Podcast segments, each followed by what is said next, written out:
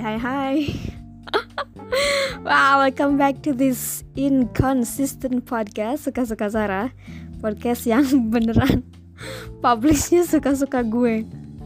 And it's been two years already since the yeah since I published the last episode in uh 2020 I think it's it's it was on December uh, di episode terakhir itu kalau nggak salah gue ngomongin tentang tahun 2020 yang wah penuh kesedihan. It was like roller coaster. Tapi di, di episode kali itu kalau nggak salah gue tuh berusaha melihat sisi positifnya gitu. Emang soye banget emang pada saat itu gue inget banget episode-episode dulu tuh uh, masih suka update jumlah kasus covid gitu update apa lagi ya? Ya kayaknya kebanyakan lebih tentang tentang pandemik pada situ ya. Fun fact by the way jadi kalau gue abis rekaman edit terus publish itu podcastnya nggak pernah gue dengerin lagi sebenarnya because it is so cringe to hear your own voice again and again. Ya wah dua tahun ya.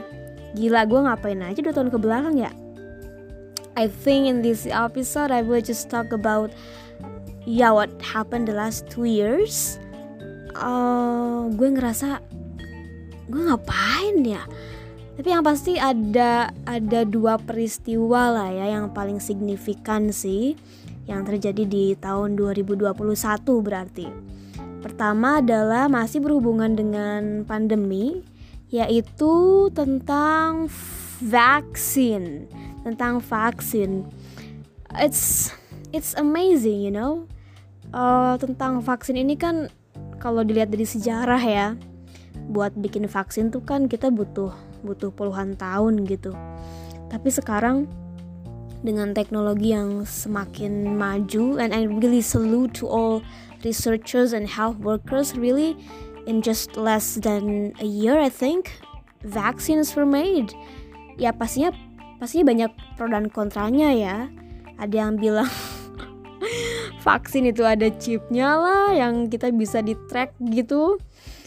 Walaupun kita nggak penting-penting amat ngapain di track gitu kan di tracking sama I don't know FBI or CIA terus ada yang bilang bisa bikin kita jadi mutant lah pokoknya pokoknya seru pada saat itu ya. Uh, apa pro dan cons tentang si vaksin ini. Uh, alhamdulillahnya sih pada akhirnya orang-orang pada divaksin ya uh, gue sendiri udah divaksin itu uh, dua dosis Sinovac. Sinovac tuh muncul di awal-awal tuh gue inget banget. Pada saat itu sedang sedang bulan Ramadan dan sekarang juga bulan Ramadan tuh jadi pas banget setahun setelah gue dua dosis Sinovac. Gue waktu dapat dapat uh, Sinovac di awal-awal karena karena gue guru by the way. Jadi mungkin dijadikan apa ya tumbal. Nggak tumbal juga sih. Maksudnya ya dijadikan angkatan pertama lah gitu buat buat nyobain si vaksin ini. Jadi udah setahun juga tuh. Terus uh, kayaknya Februari tahun ini kalau nggak salah ya. Hmm, itu gue udah udah booster Pfizer juga. Jadi dua dosis Sinovac sama boosternya Pfizer. Next entah deh dapat apa aja eh, dapat apa lagi gitu ya dapat dapat vaksin apa lagi. Karena gue melihat beberapa uh, negara lain tuh udah udah ada yang dapat booster kedua jadi dosis keempat gitu ya. Like seriously. God knows how many doses are we going to get for the rest of our lives. Like are we going to get it once a year or once per six months? I'm not sure. Lama-lama beneran jadi mutant deh kayaknya kita ya. Udah banyak jenis-jenis vaksin di dalam tubuh jadi yang pertama tuh ya itu yang paling gue inget dari tahun 2021 ya. Vaksin tuh udah udah ada. Peristiwa penting kedua apa ya? Mungkin ini lebih personal ya. Me me finally finally. This is oh my god every time I I talk about this one it's just make me happy. Me finally visiting my high school dream which is Cappadocia wow it's seriously wow it's it was it was it was my my young dream like it's been a long time. I think i've been dream about it since since since i was 15 i guess. Yeah i i, I don't think i can explain how amazing the trip was uh, because it was too amazing. One thing for sure that was my happiest day so far. It was an amazing road trip with my best travel mate to yeah five cities in Turkey ya, di Turki. Jadi kita road trip waktu itu uh, ke lima kota. Uh, we started with Izmir and then Denizli. Terus ke mana itu namanya? Antalya. Antalya tuh dibilang Bali-nya Turki lah karena kalau summer holiday itu orang-orang lokal ke sana gitu karena memang wah the beaches are great ya Terus Nevşehir, nah Nevşehir adalah kota letak si Kapadokia ini. Gitu dan terakhir udah pasti Istanbul lah.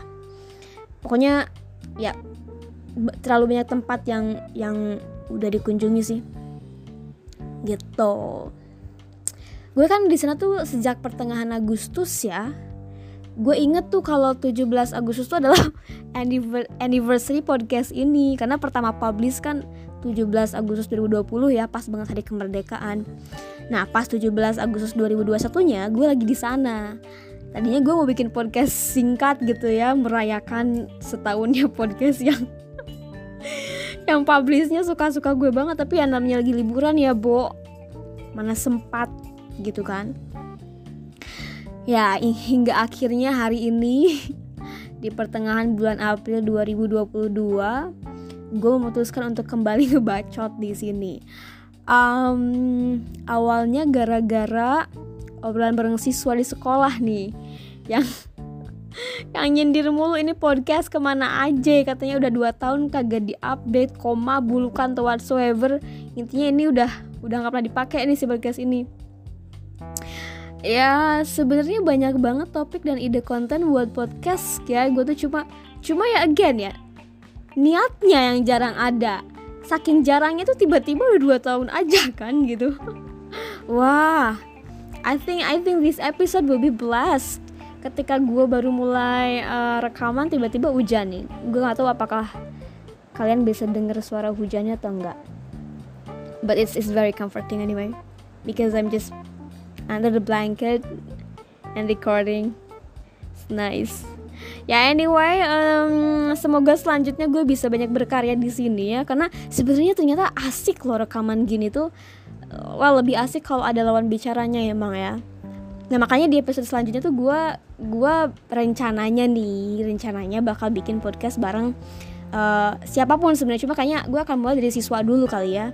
Ya seru-seruan aja gitu kan hitung-hitung uh, ngajarin mereka dan gue sendiri sebenarnya buat latihan berkomunikasi di di ya public platform kayak gini. Apalagi kan di era digital sekarang ya gue rasa akan sangat membantu uh, menurut gue ya. Yang generasi sekarang kan mungkin agak canggung ya buat komunikasi. Ya amin.